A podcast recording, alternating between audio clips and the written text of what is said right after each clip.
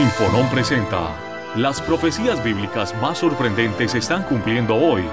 Y Dios llama a su pueblo a prepararse. Descubra qué es el nuevo orden mundial.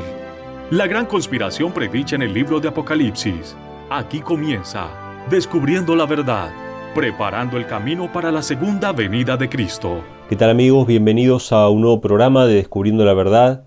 Este es el programa número 23 de esta nueva serie de Apocalipsis y vale decir también el anteúltimo programa de esta serie en la cual hemos estado estudiando el libro de las revelaciones, desde el capítulo 1 en adelante, eh, tema por tema que es presentado en este libro profético, hemos estado desarrollando en esta serie de programas y ya la próxima semana, en el próximo programa, estaremos dando cierre, estaremos dando término a, esta temporada, ¿sí? de 24 capítulos o de 24 programas.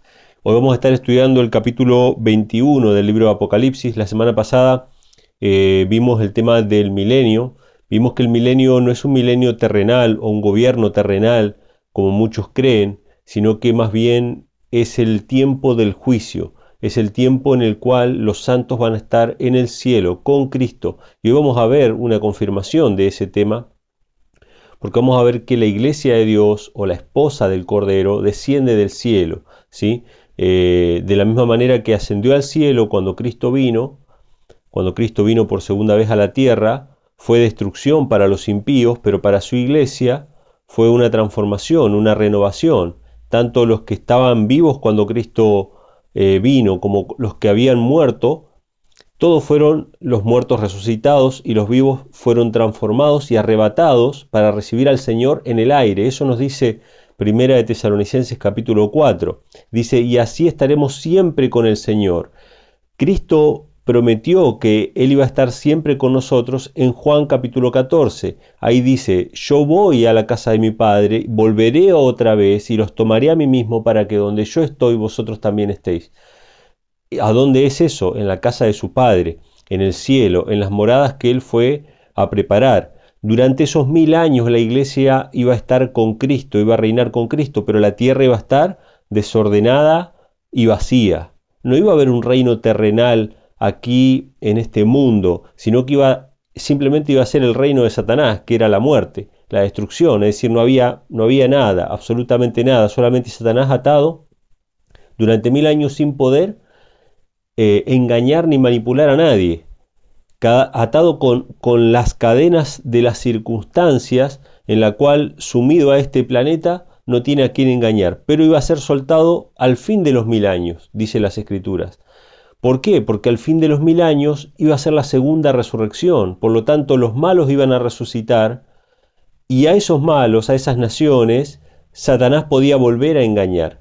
Por lo tanto, ahora sí va a ser desatado, porque tenía a quien engañar. Los convence de atacar el campamento de los santos, donde desciende la Santa Jerusalén, la ciudad de Dios, y tomar la Jerusalén por la fuerza. Sin embargo, de Dios desciende fuego del cielo y los consume, como dice Malaquías capítulo 4, que el día ardiente como un horno llega, en el cual los malos serán como estopa, y no quedará ni raíz ni rama. La escritura no dice que los malos van a ser atormentados eternamente y que, y que Dios va a inmortalizar el pecado, sino más bien dice que los malos van a ser destruidos y esa destrucción es un acto de misericordia de parte de Dios. Malaquías 4 nos dice aparte que, que, que, Dios no va a dejar ni raíz ni rama, la raíz es Satanás y las ramas son los pecadores, todo va a ser consumido, van a ser como estopa, y dice que nosotros vamos a salir a la tierra nueva, y los malos van a ser ceniza debajo de la planta de nuestros pies. ¿Qué significa eso? Que no van a estar en un lugar de tormento, sino que simplemente van a ser destruidos eh, de manera definitiva. O sea, va a ser como si nunca hubieran existido. Y luego de eso, luego de los mil años, luego del lago de fuego, luego de la destrucción de los malos y todo eso, viene la renovación de la tierra.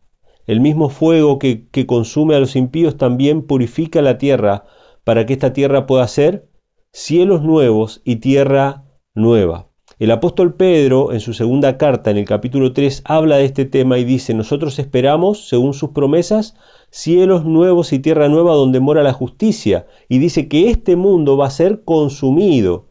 y, los elementos ardiendo serán desechos. Lo dice el apóstol Pedro de una manera muy tajante, muy clara, que todo esto, este, esta tierra va a ser consumida. O sea que los que esperan un reinado terrenal de Cristo en este sistema, en este mundo, eh, están esperando en vano, porque Cristo va a hacer nuevas todas las cosas y su reinado terrenal o temporal, ese reino que jamás será destruido ni dejado a otro reino, como dice Daniel capítulo 2, es un reino eterno que va a hacerse sobre una tierra nueva. Entonces, Apocalipsis 21 nos va a presentar esos cielos nuevos, esa tierra nueva y una descripción de la Santa Jerusalén que en realidad, más allá de que, de que, de que son y tomamos literales todas estas descripciones, tienen un mensaje implícito. Dios nos quiere decir algo con estas descripciones de la Nueva Jerusalén. O sea, Dios quiere mostrar su amor hacia nosotros, de cómo no va a faltar nadie y de que todos aquellos que hayan sido fieles, que hayan creído en Cristo, todas aquellas personas que se hayan aferrado a su gracia, que hayan que hayan buscado a Dios de todo corazón, más allá de si conocían o no conocían toda la verdad, si ignoraban ciertas cosas o no las ignoraban.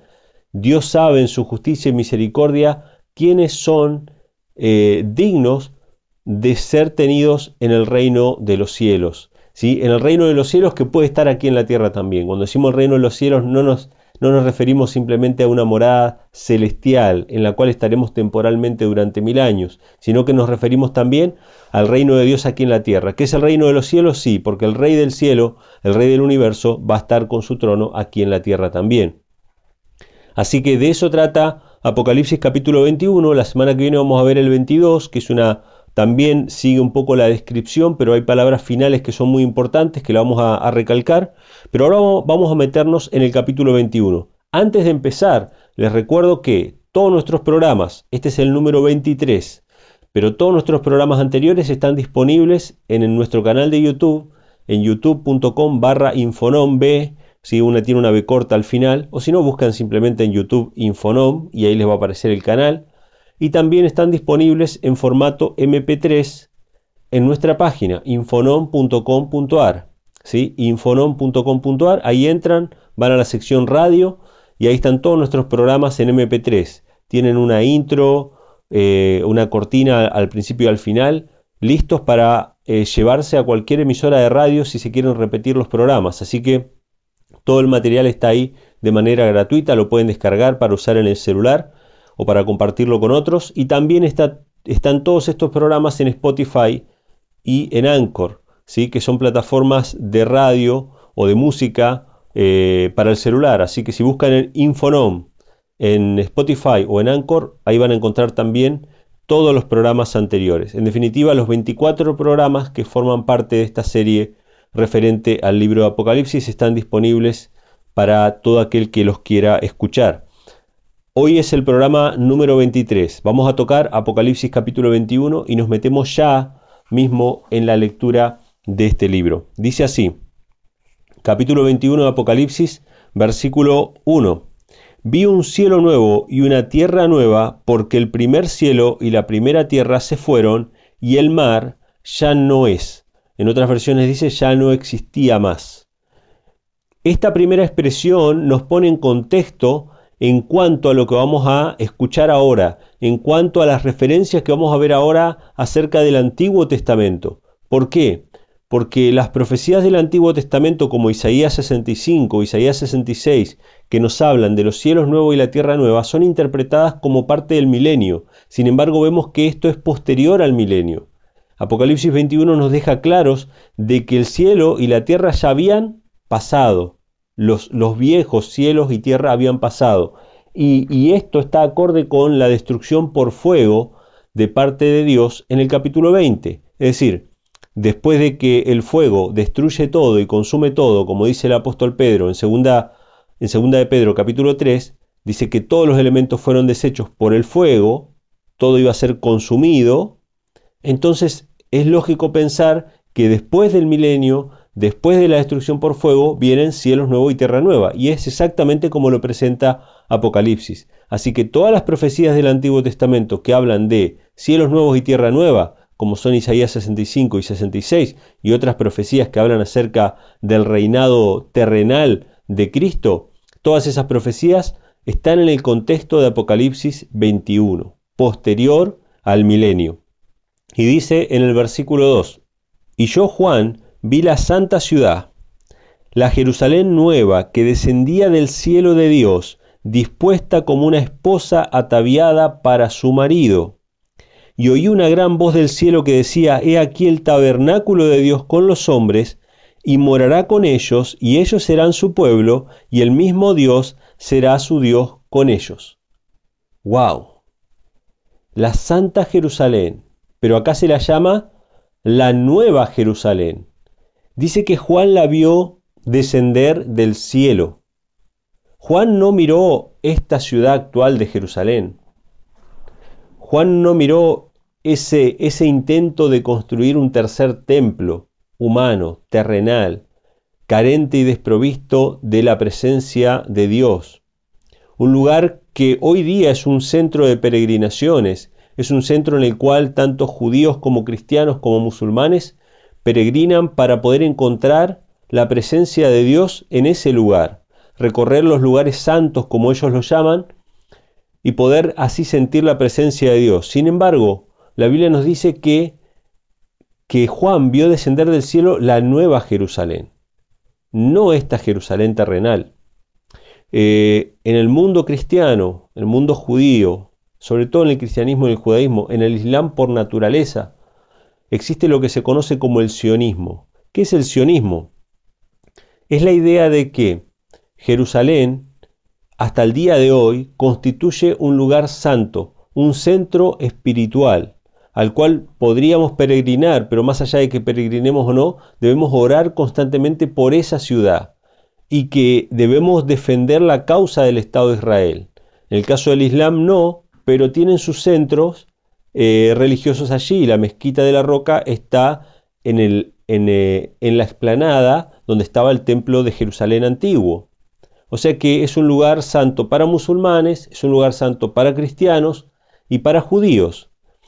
Sin embargo, las escrituras en Gálatas capítulo 4 nos hablan acerca de que nosotros no tenemos que mirar como cristianos la Jerusalén terrenal, sino que tenemos que mirar la Jerusalén celestial, y que las promesas que Dios ha hecho en el Antiguo Testamento acerca de la prosperidad de Jerusalén, acerca de que ningún arma va a prevalecer contra ella, de que va a dar voces a aquella que, que, era estéril y ahora va, va a dar hijos y va a ser prosperada y nunca más va a ser destruida ni hollada, todas esas promesas acerca de Jerusalén no se refieren a la Jerusalén terrenal, sino que se refieren a la Jerusalén celestial, ¿Y por qué dice que no habrá armas que puedan derribarla, ni conspiraciones, ni ataques, ni guerras que puedan destruirla? ¿Por qué dice eso el Antiguo Testamento? Lo dice porque al fin del milenio los malos iban a tratar de tomar la Santa Jerusalén y todas esas armas iban a ser destruidas juntamente con los impíos. Y ahí iba a dar voces de júbilo Jerusalén porque nunca más se le iba a quitar la paz. ¿Sí? Iba a ser realmente como una esposa para Cristo, una esposa para Dios.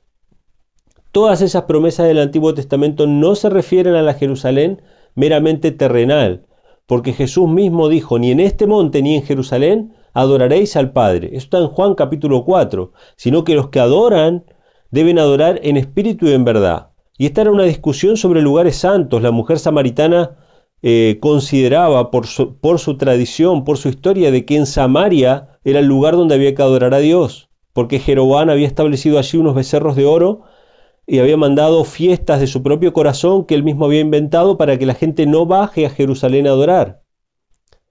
¿Por qué? Porque tenía miedo de que lo saquen como rey, desconfió de Dios, entonces estableció sus propias fiestas, estableció unos ídolos y dijo, no vayan más a Jerusalén a adorar, ahora adoren en Samaria. Entonces la mujer samaritana cuando lo vio a Cristo le dijo, bueno, ¿dónde hay que adorar? Ustedes dicen que en Jerusalén, nosotros decimos que acá en este monte, ¿dónde hay que adorar? Y Jesús no les dijo que iban a haber que adorar en Jerusalén para siempre. No, le dijo, ni en este monte, ni en Jerusalén adoraréis al Padre. ¿Por qué? Porque Jerusalén iba a ser destruida. Él mismo profetizó, Después de 40 años de que lo profetizara, se cumplió esa profecía y en el año 70 Jerusalén fue barrida, no quedó del templo piedra sobre piedra. Israel o los pocos judíos que quedaban fueron dispersos entre las naciones. Nunca más iba a ser Jerusalén un lugar santo. ¿Hasta cuándo? Hasta cuando descienda la nueva Jerusalén. El apóstol Juan dice que vio la nueva Jerusalén. Él no vio a Jesús venir, ¿no? en las nubes de los cielos y sentarse en la vieja Jerusalén. En esta Jerusalén a donde van todos a adorar, donde piensan que está la presencia de Dios, esta Jerusalén terrenal. No. Dice que vio la Santa Jerusalén descender del cielo, ataviada como una mujer para su novio, para su esposo. Y esto es importante, porque la esposa de Cristo es la iglesia. Y si Jerusalén es llamada ataviada como una esposa, y si es la esposa literalmente, significa que Jerusalén, aparte de ser la ciudad, es el pueblo de Dios que estuvo en el cielo durante los mil años y por eso desciende como una esposa. Si la esposa hubiese estado acá en la tierra, entonces ¿por qué Jerusalén desciende como una esposa? No tiene sentido. Pero si el pueblo de Dios fue llevado al cielo en la segunda venida de Cristo y estuvo en el cielo durante mil años, entonces tiene sentido de que Jerusalén descienda ataviada como una esposa. Dice en el versículo 3 que se escuchó una voz que decía, He aquí el tabernáculo de Dios con los hombres y morará con ellos y ellos serán su pueblo y él mismo será su Dios con ellos. Si ustedes se fijan, no vamos a entrar hoy porque no nos da el tiempo realmente en el programa, pero si ustedes agarran cualquier Biblia, una Biblia más o menos que tenga referencias, ¿no? Referencias al pie de página o como es en mi caso, referencias eh, entre las dos columnas. Si ustedes agarran van a ver que cada expresión que vemos en Apocalipsis 21 son referencias a profecías del Antiguo Testamento. Hay, referencias a Isaías, hay referencias a Levítico, eh, hay referencias a Ezequiel, hay referencias a, cartas de los apóstoles, etcétera, etcétera. Cada una de estas expresiones son cumplimientos de profecías del Antiguo Testamento. ¿Y en qué condiciones se van a cumplir esas profecías? Luego de que el mal sea destruido, luego del milenio, ¿sí? en el capítulo 21 de Apocalipsis, en el contexto de los cielos nuevos y la tierra nueva. Pero ¿qué pasa? La mente terrenal toma esas promesas y las aplica a este sistema, a este mundo como lo vemos ahora, a este mundo de pecado. Y muchas de esas promesas no se van a cumplir en este mundo de pecado, se van a cumplir en el contexto de la tierra nueva, cuando el mal sea destruido para siempre. Y acerca justamente del mal que va a ser destruido para siempre, vamos a ver el versículo 4, dice así, limpiará Dios toda lágrima de los ojos de ellos, y la muerte no será más, y no habrá más llanto, ni clamor, ni dolor, porque las primeras cosas pasaron. No puede haber mal. No es que no hay mal o que no hay dolor porque el diablo está atado. No, no, no, el diablo ya fue destruido. Por eso dicen, jugará Dios toda lágrima de los ojos de ellos. Y esto es interesante porque uno podría decir, bueno, si no, si no hay dolor, ¿por qué hay lágrimas? Evidentemente, después de la destrucción de los impíos, muchos de los salvados y de los redimidos van a haber perdido personas a quienes amaban. Porque no todo el mundo se va a salvar. Sin embargo, Dios va a enjuagar las lágrimas de los ojos de ellos. ¿Por qué? Porque Dios va a mostrar y se va a ver, se va a ver mostrado en todo el universo de que la destrucción de los impíos era un acto de amor de Dios y de misericordia de Dios y la justicia de Dios va a ser manifiesta, su amor va a ser manifiesto y nunca más se va a poner en duda en todo el universo que todos los caminos de Dios son justos y verdaderos. Recuerden que el gran conflicto entre el bien y el mal comenzó cuando uno de, sus criaturas se rebeló contra el Creador. ¿Sí? Y empezó una rebelión cuestionando los designios de Dios, como si Dios fuera un Dios injusto, un Dios tirano, pero nunca más se va a levantar esa acusación porque va a quedar manifiesto a qué llevó el reinado de Satanás. ¿A qué llevó? Llevó a una tierra desordenada y vacía. Llevó a la, a la muerte y casi la extinción de la raza humana. Casi digo porque Dios va a salvar a su pueblo, ¿no? Entonces dice en el versículo 4, no habrá más llanto, ni clamor ni dolor, porque las primeras cosas pasaron. Recuerden que en el capítulo 20 se mencionaba que el lago de fuego, perdón, se mencionaba que la muerte y el sepulcro y el infierno y la bestia y el falso profeta y todos los que no estaban hallados en el libro de la vida fueron lanzados al lago de fuego y el lago de fuego es la muerte segunda.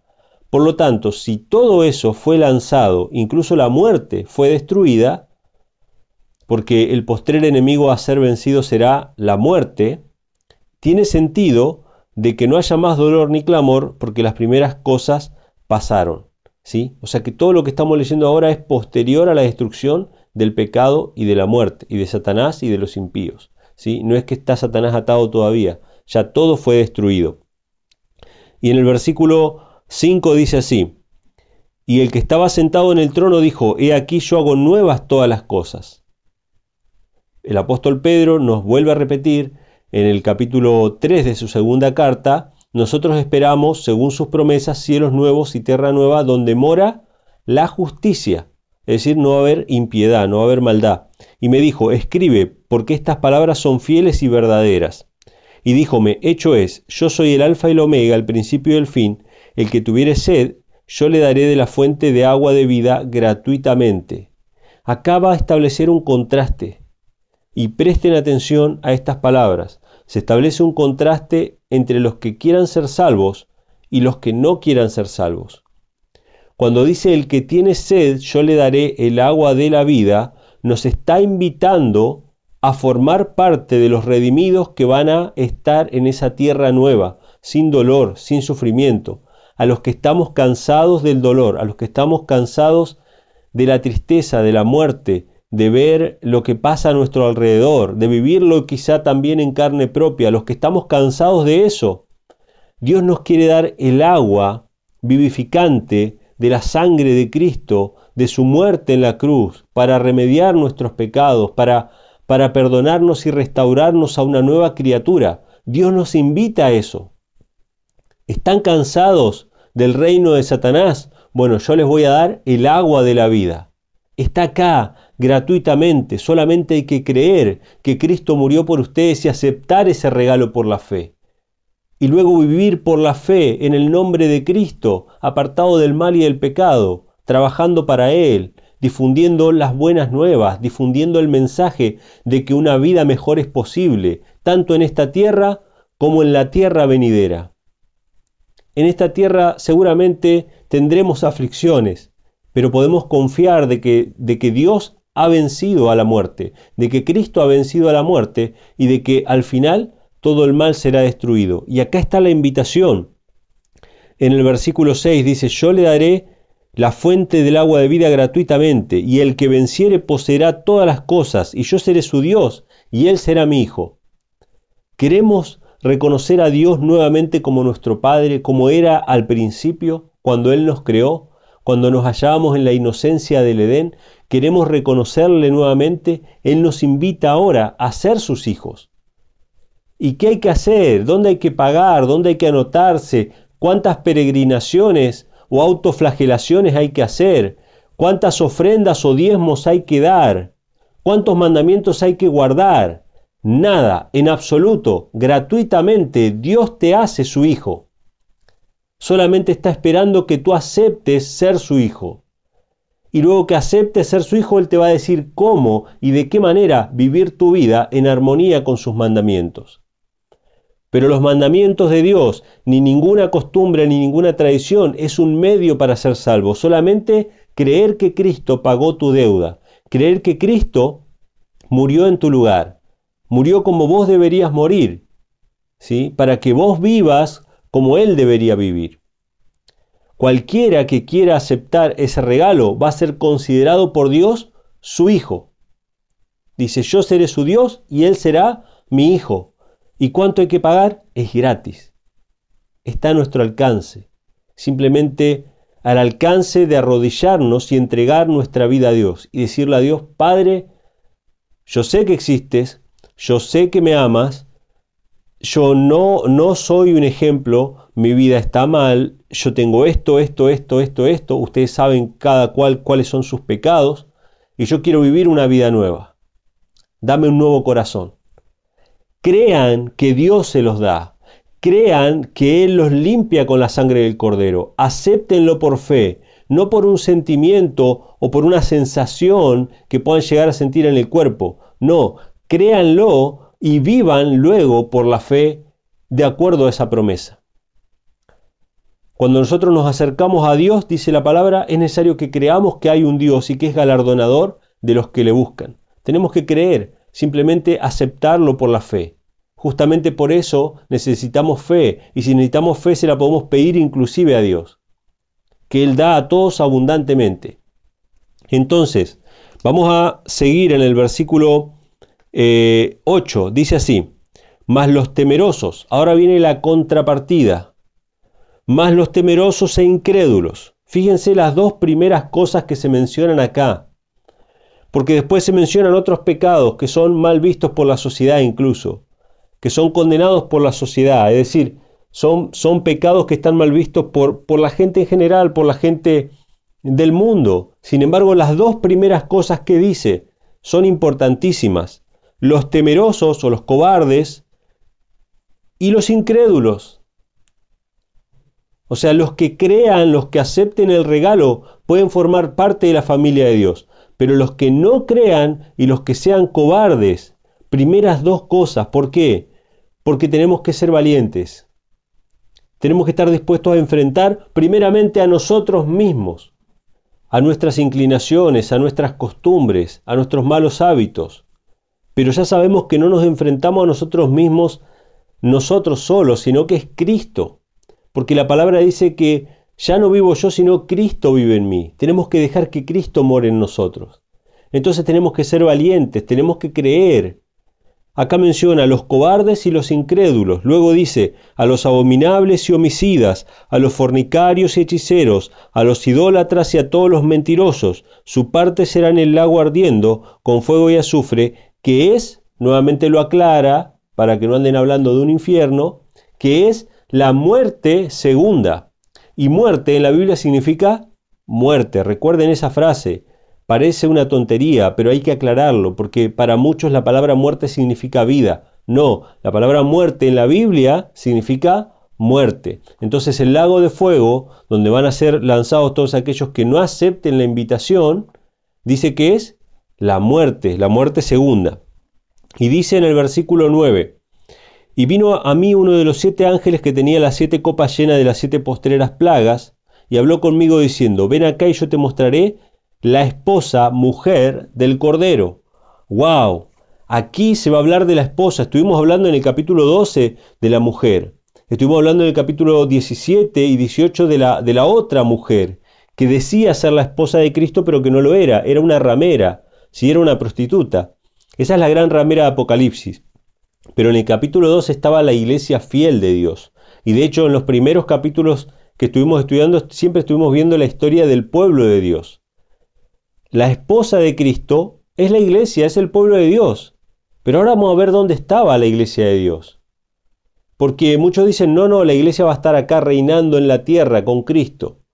¿Sí? Un reinado terrenal, va a regir a las naciones. Ya lo vimos en programas pasados que regir las naciones era destruirlas, no era gobernarlas. Pero ahora vamos a ver dónde está la esposa de Cristo, dónde está la iglesia de Dios. Y el verso 10 dice, y llevóme en espíritu a un grande y alto monte, y me mostró la grande ciudad, santa de Jerusalén, que descendía del cielo de Dios. ¿Por qué la Santa Jerusalén es la esposa de Cristo? Porque Cristo dijo, en la casa de mi Padre hay moradas y ahí yo los voy a llevar a ustedes. La iglesia de Dios estuvo mil años en el cielo con Cristo, reinando y juzgando a los ángeles, a Israel, al mundo, etc.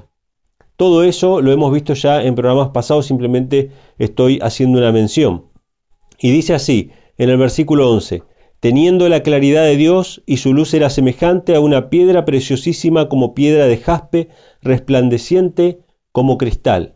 Bueno, a partir de ahora, desde el versículo 12 hasta el versículo 17, por lo menos, hay una descripción, en realidad esto abarca hasta el versículo 20, pero hay una descripción de la Santa Jerusalén. Y vamos a ver que cada, una de, cada uno de los detalles que se mencionan son alusiones al pueblo de Dios. Por eso digo, el pueblo de Dios estuvo en el cielo con Cristo, y cuando desciende la esposa de Cristo, que es la Santa Jerusalén, es que desciende el pueblo de Dios para morar a esta tierra renovada. Porque el pueblo de Dios no va a estar para siempre en el cielo. Cuando hablamos de ir al cielo, es temporalmente, pero el pueblo de Dios va a morar en esta tierra restaurada. Y ahí sí se va a cumplir Isaías 65, el lobo y el cordero morarán juntos. Isaías 66, iremos de mes en mes y de sábado en sábado a la nueva Jerusalén a adorar se va a cumplir Zacarías 14, que todas las naciones que hubieran sido salvas, ¿sí? Van a, van a ir a adorar a Jerusalén en la fiesta de las cabañas y van a llevar sus dones a Jerusalén. O sea, todo eso se va a cumplir en el contexto de los cielos nuevos y la tierra nueva. Entonces dice así, vamos a leer desde el versículo 12. Dice, y tenía un muro grande y alto con doce puertas, y en las puertas doce ángeles y nombres escritos que son los de las doce tribus de los hijos de Israel. Bueno, acá ya tenemos una referencia concreta al pueblo de Dios. ¿Qué tienen escritos? El nombre de las doce tribus de los hijos de Israel. Obviamente que este número 12 es un número simbólico. O sea, ¿a qué me refiero simbólico? No es que no sea literal. Algo puede ser literal y simbólico a la vez. Es decir, eh, puede ser literalmente, son 12 puertas con 12 nombres, eso está ahí, es literal, pero a la vez simboliza al pueblo de Dios en todas las épocas.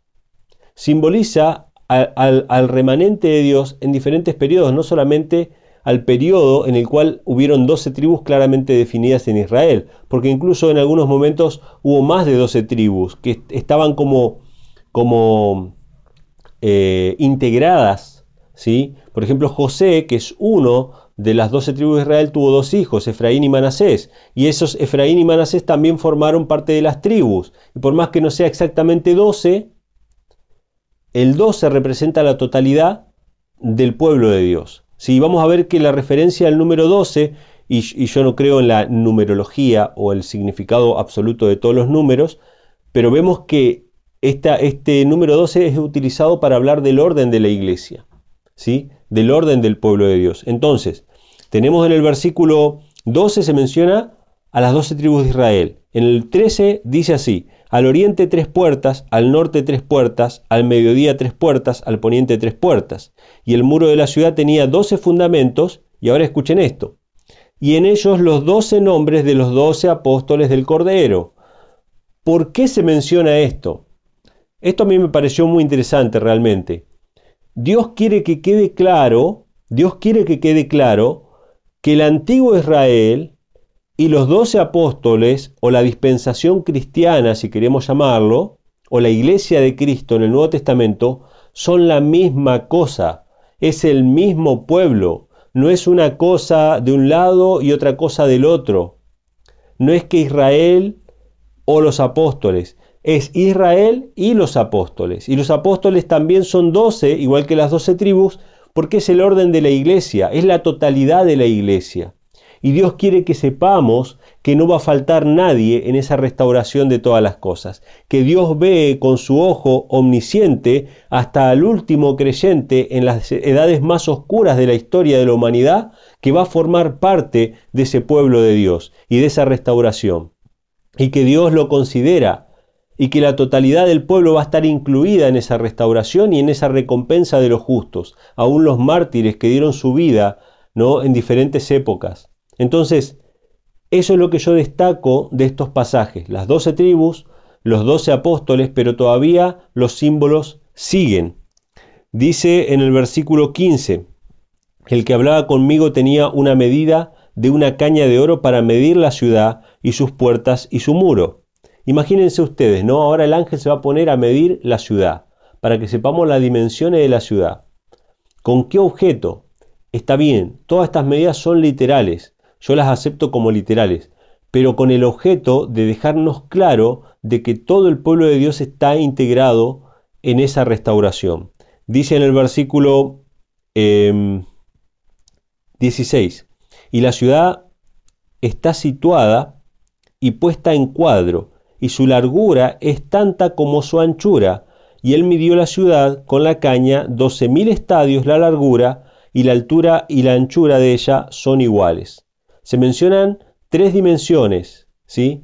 La anchura, la largura y la altura, y en todos los casos son doce mil estadios. doce mil estadios. Es un cubo, se menciona directamente como si fuera un cubo, ¿sí? O, que sería la forma tridimensional de un cuadrado. Pero lo interesante es que son 12.000. Nuevamente, ese 12 hace alusión al pueblo de Dios, hace alusión a las 12 tribus de Israel, a los 12 apóstoles, ¿sí? A, a, lo que representa el pueblo de Dios. Recuerden ustedes cuando el sumo sacerdote entraba en el santuario, llevaba un pectoral, en ese pectoral habían 12 piedras, cada una de las piedras representaba una de las tribus de Israel. ¿Y qué representaba eso? Significaba que en el corazón de Cristo, que en el pecho de Cristo estaba el amor por su pueblo, estaba el amor por todos y cada uno. Si había que poner 12 piedras, ¿por qué? Para que sepan que estaban todos. Y acá es lo mismo. 12 tribus de Israel, 12 apóstoles, 12 mil estadios, la medida de la Santa Jerusalén, mostrándonos que Dios nos ama a todos y que todos vamos a estar incluidos en esa restauración.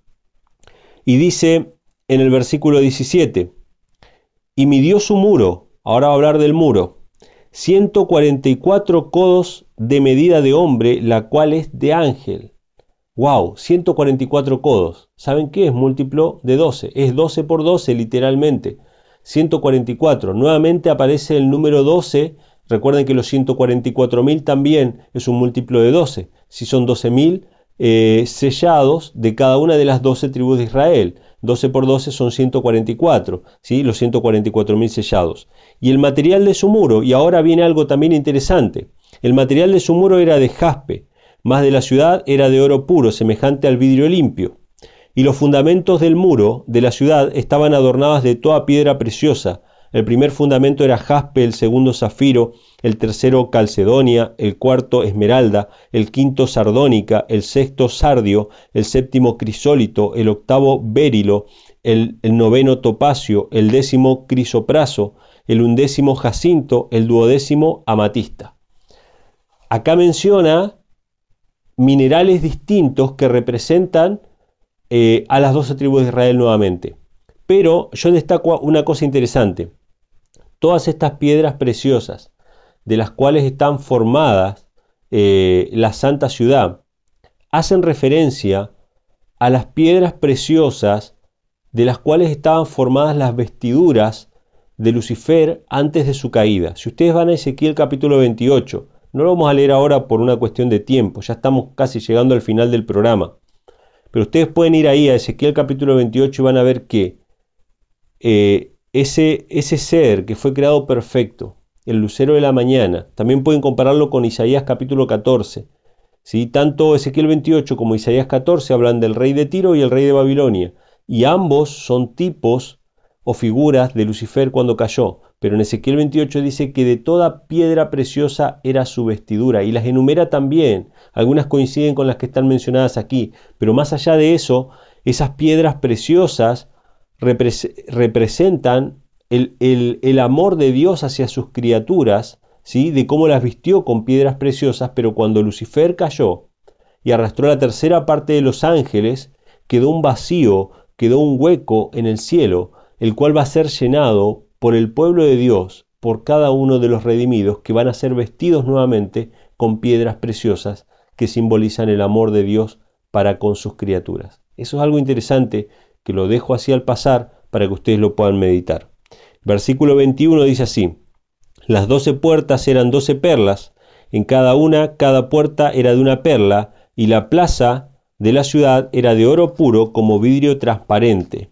Y no vi en ella templo, dice, y acá viene una parte sumamente interesante, después de describir, dice, no vi en ella templo, porque el Señor Dios Todopoderoso es el templo de ella y el Cordero. ¡Wow! Acá menciona a cuántas personas, a cuántos seres se mencionan acá. Volvemos a los primeros capítulos que estuvimos estudiando acerca de la naturaleza de Dios. ¿A cuántos seres se mencionan? que van a estar allí en la Santa Jerusalén. Hay tres, hay tres que forman uno, hay dos personas, ¿cuántas personas hay? Acá se menciona el Señor Dios Todopoderoso y el Cordero. Solamente el Padre y el Hijo son los que han de recibir por la eternidad la gloria, la honra y la alabanza. Esto está en el capítulo 5 del mismo libro de Apocalipsis.